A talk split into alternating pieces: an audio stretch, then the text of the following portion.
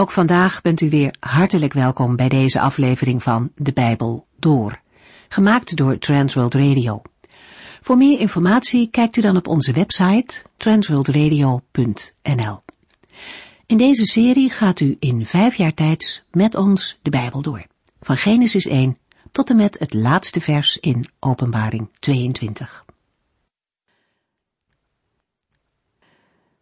Mocht u vragen hebben of willen reageren, dan kan dat telefonisch 0342 478432 of per e-mail info at transworldradio.nl. Vandaag gaan we verder in het boek Esther, hoofdstuk 3.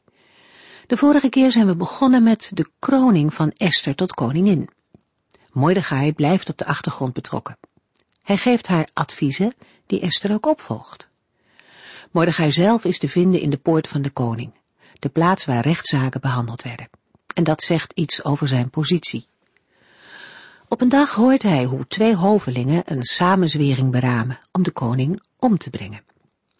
Mordechai vertelt dat aan Esther en zij geeft het door aan de koning. De zaak wordt onderzocht en de twee mannen worden ter dood veroordeeld. En hoewel deze gebeurtenis in de boeken wordt opgeschreven, vergeet de koning om Mordechai op dat moment te belonen. Later zal dit verzuim op het juiste moment goed gemaakt worden. Door de geschiedenis van Esther zien we Gods leiding. Grote machthebbers in deze wereld zijn ondergeschikt aan de Allerhoogste God, maar ook in het leven van gewone mensen heeft de Heer de leiding. Het is soms ogenschijnlijk niet zichtbaar dat God betrokken is, maar we mogen er zeker van zijn dat niets hem ontgaat.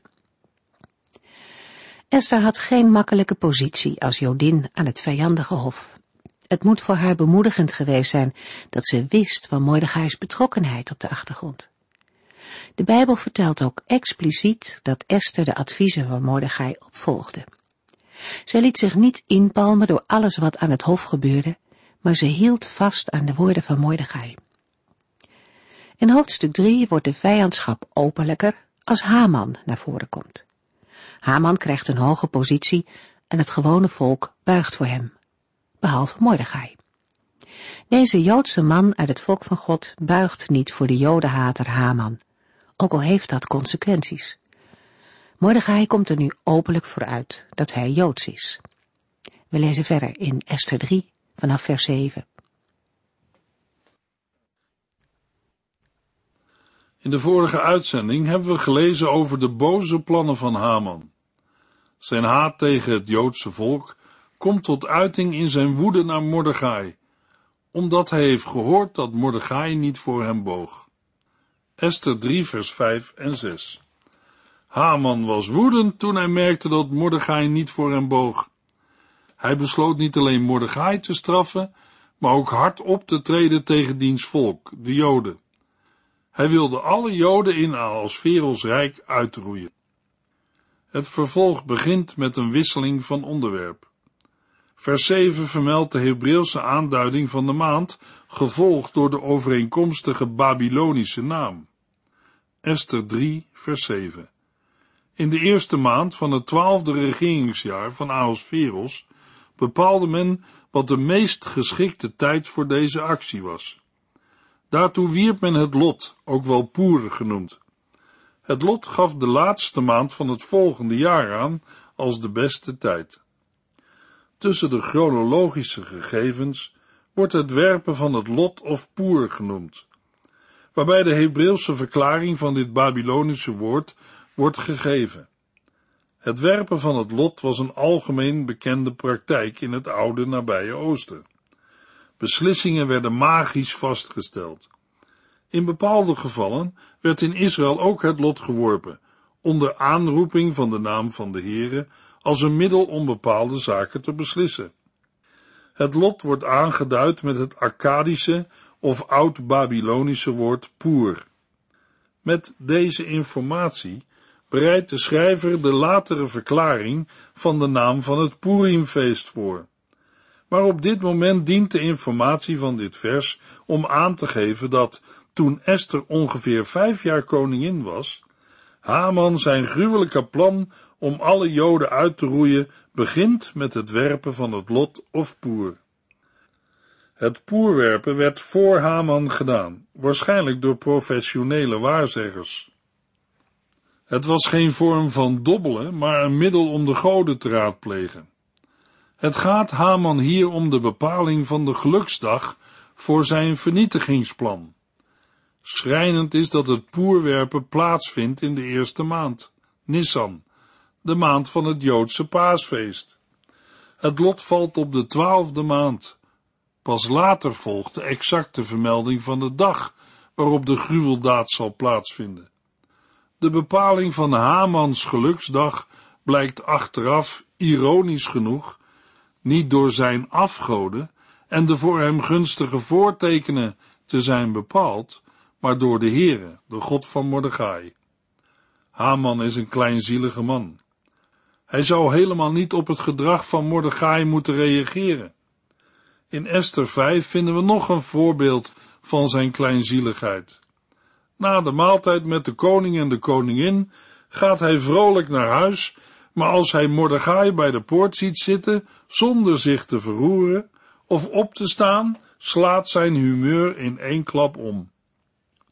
Thuis, bij zijn vrouw en vrienden, hoor je hem, na al zijn opschepperij, somber klagen.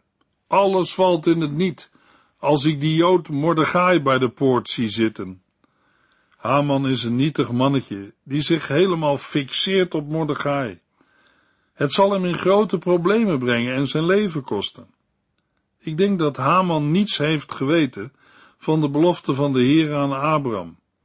Iedereen die u zegent, zal ik zegenen, en iedereen die u vervloekt, zal ik vervloeken. De Heere maakt die belofte waar. Volken en koninkrijken zijn opgekomen en weer verdwenen, maar het volk Israël is altijd blijven bestaan, omdat de Heere doet wat hij heeft beloofd. Ja, de Heere heeft beloofd om voor zijn volk te zorgen. Het feit dat zij niet zijn uitgeroeid, is op zich al een wonder.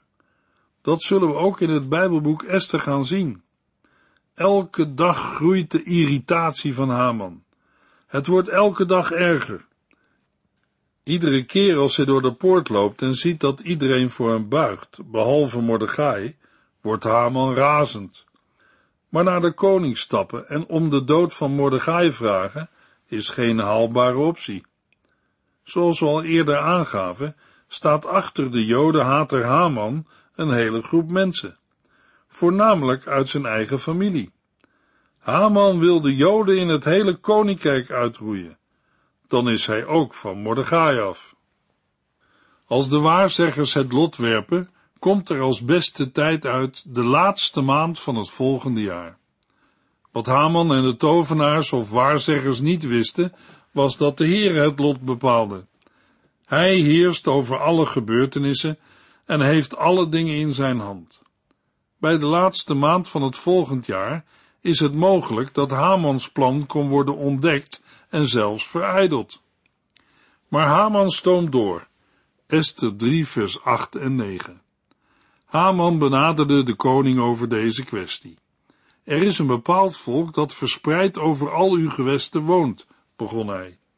Hun wetten verschillen van die van alle andere volken. En deze mensen weigeren uw wetten te gehoorzamen.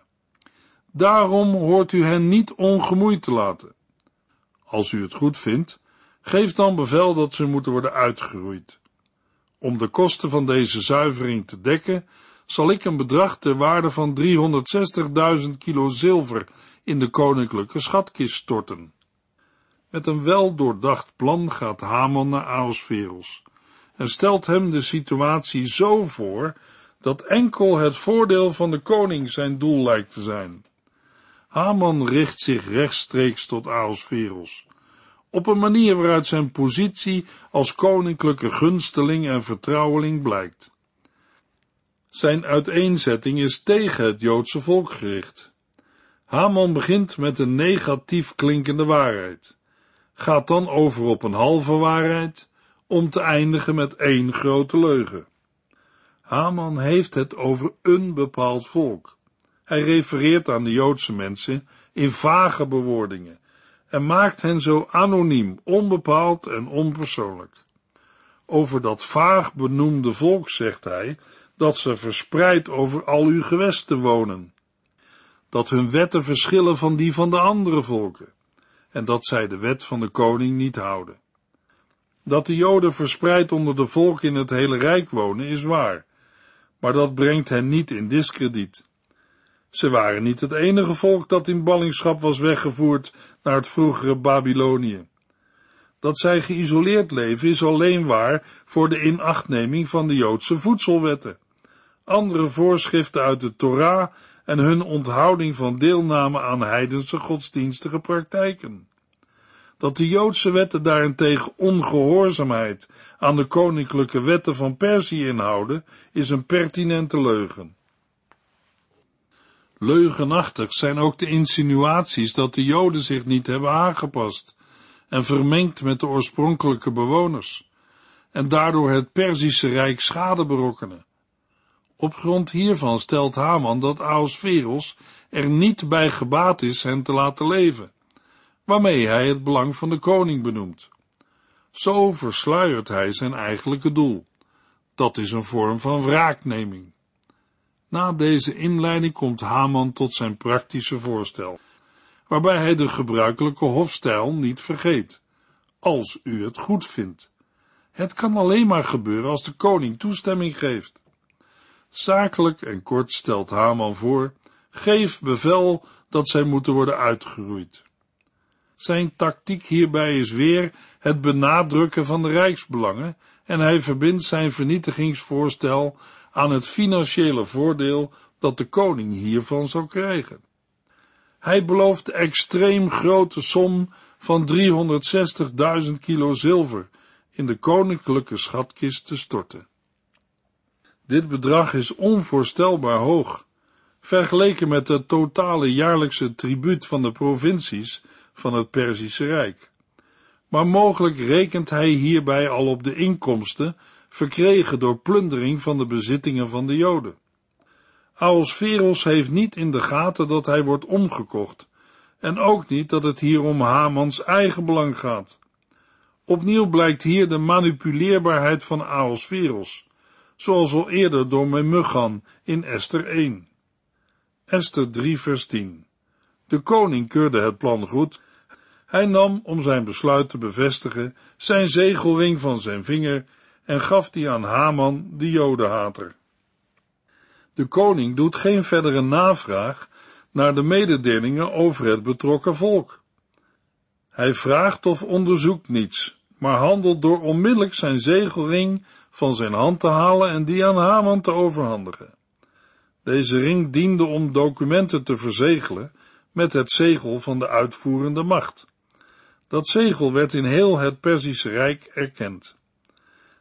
Met deze zegelring geeft Ahasveros aan Haman volledige volmacht om met koninklijke autoriteit op te treden.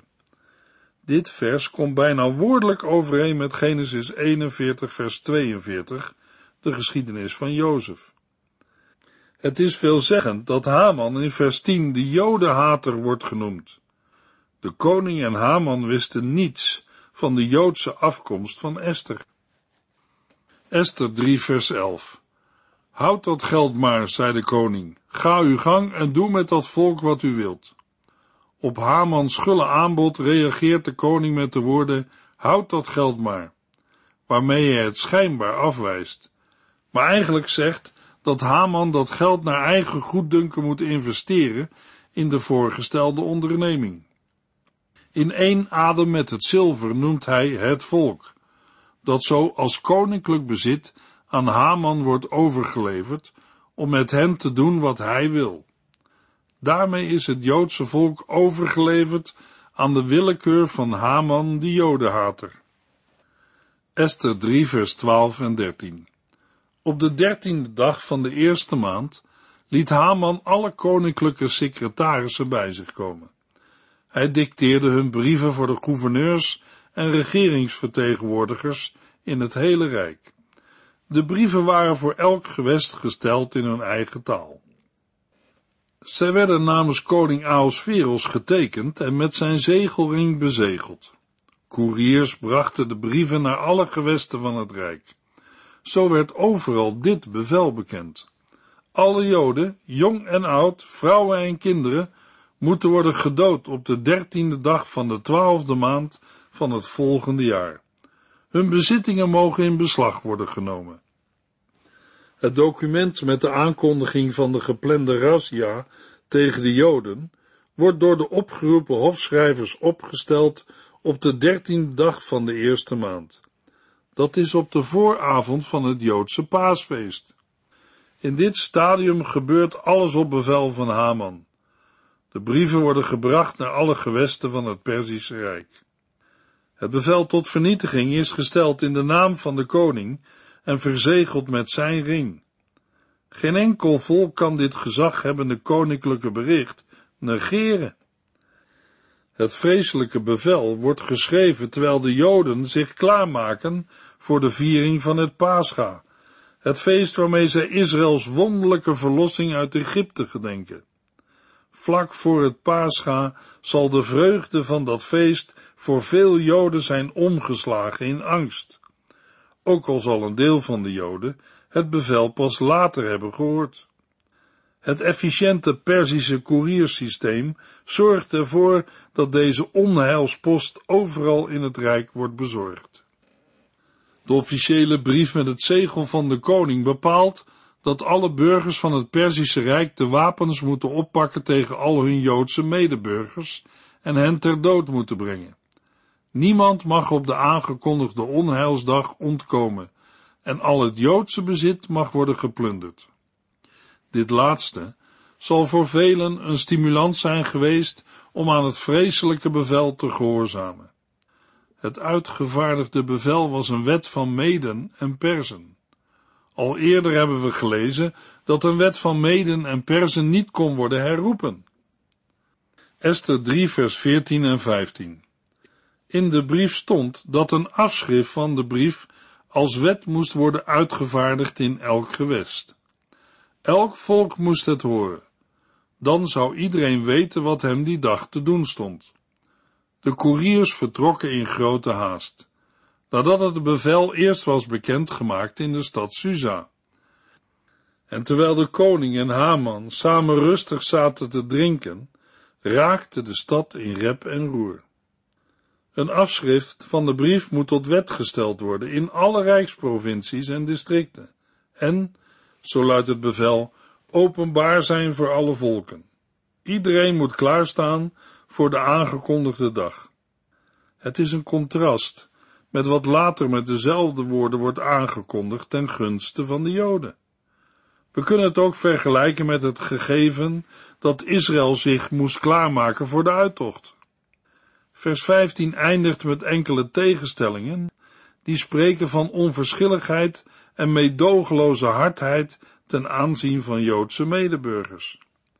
Terwijl de koeriers zich haasten om de koninklijke wet over het hele rijk te verspreiden, zitten Haman en Aosferos rustig te drinken, onbekommerd om de opwinding die in de stad Susa heerst. In de pas gelezen vers uit Esther 3 komen sterk negatieve aspecten van de mens in relatie tot zijn medemens naar voren. Verraad, laster, trots, haat, onrecht en het aanzetten tot moord. Toch toont het vervolg van deze geschiedenis dat de Heere dit alles ziet en niet vergeet. In Esther 3 zien we waartoe een door haat gedreven mens kan komen.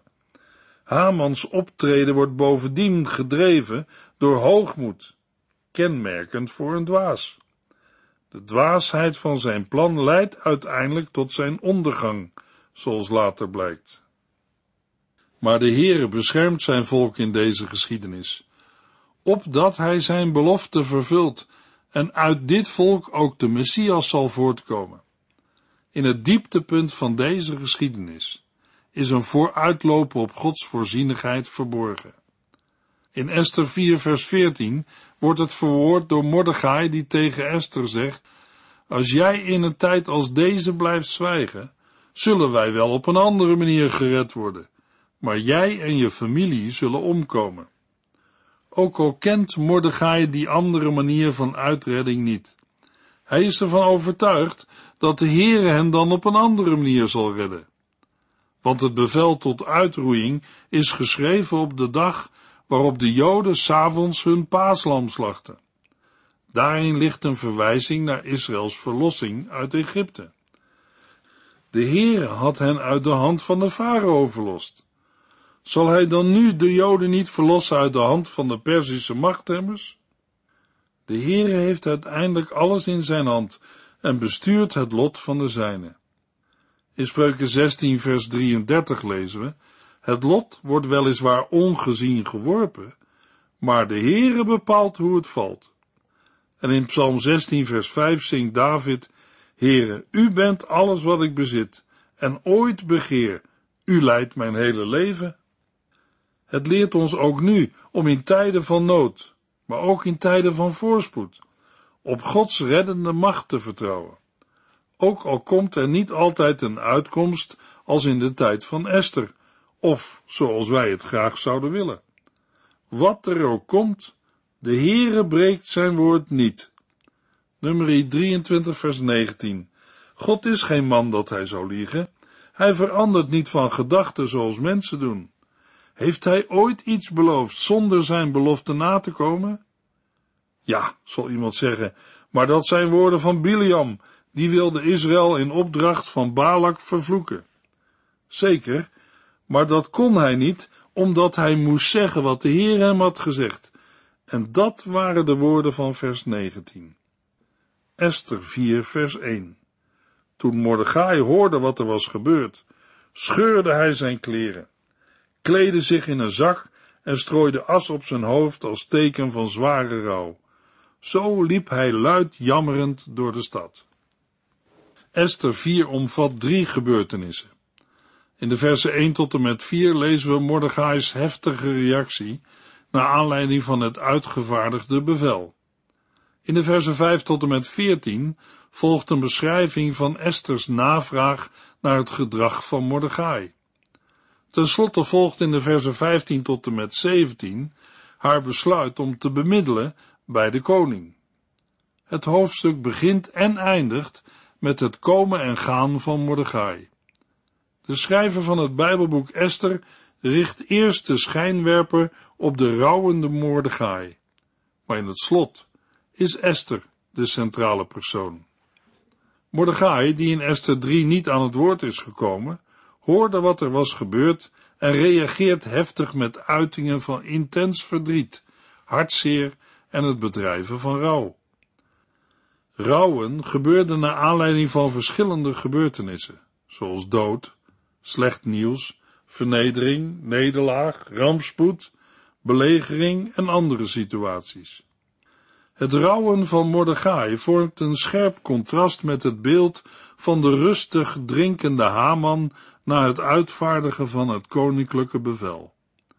Mordechai scheurt zijn kleren, hult zich in een zak als rouwgewaad en bestrooit zich met stof onder het uiter van jammerklachten. Het woord zak of rouwkleed duidt op een kleed van ruwe stof, van geiten of kamelenhaar, mogelijk in de vorm van een soort lendendoek. Het woord stof kan ook met as worden vertaald, maar heeft hier niet de voorkeur. Het stof werd meestal op het hoofd gestrooid. De gebruiken die hier worden beschreven zijn bekende oud-testamentische rouwgebruiken. Ze werden zowel door Israël als door andere oud-Oosterse volken gebruikt. Ook de Perzische medeburgers zullen deze rouwuiting hebben herkend, omdat dit gebruik hun niet vreemd was. Ten tijde van Xerxes scheurden de Perzen te Susa hun kleding als teken van wanhoop vanwege de nederlaag te Salamis. Zo gaat Mordechai bitter jammerend door de stad, zodat zijn bedrijven van rouw publiekelijk bekend wordt. Hiermee maakt hij zich als Jood bekend en identificeert hij zich met het lot van de Joden. Mordechai begrijpt dat het persoonlijke conflict tussen hem en Haman het hele Joodse volk in levensgevaar heeft gebracht.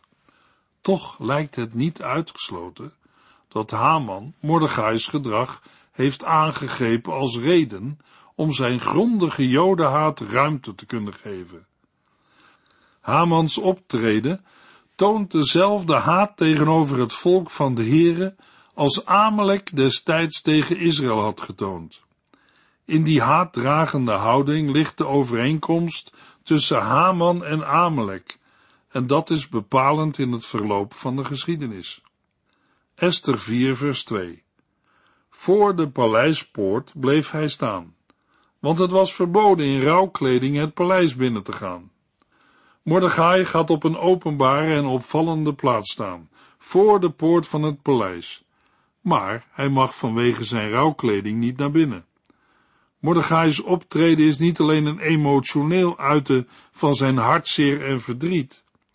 Uit het vervolg blijkt dat hij juist op die plaats rouw bedrijft om de aandacht van Esther te trekken. Mordechai wil met haar in contact komen. Terwijl Mordechai en alle Joden in diepe rouw zijn gedompeld, leeft Esther in de besloten en bewaakte ruimte van het paleis, omgeven door weelde, luxe en overvloed. Door de eeuwen heen zijn mensen van Joodse afkomst vervolgd en verdrukt.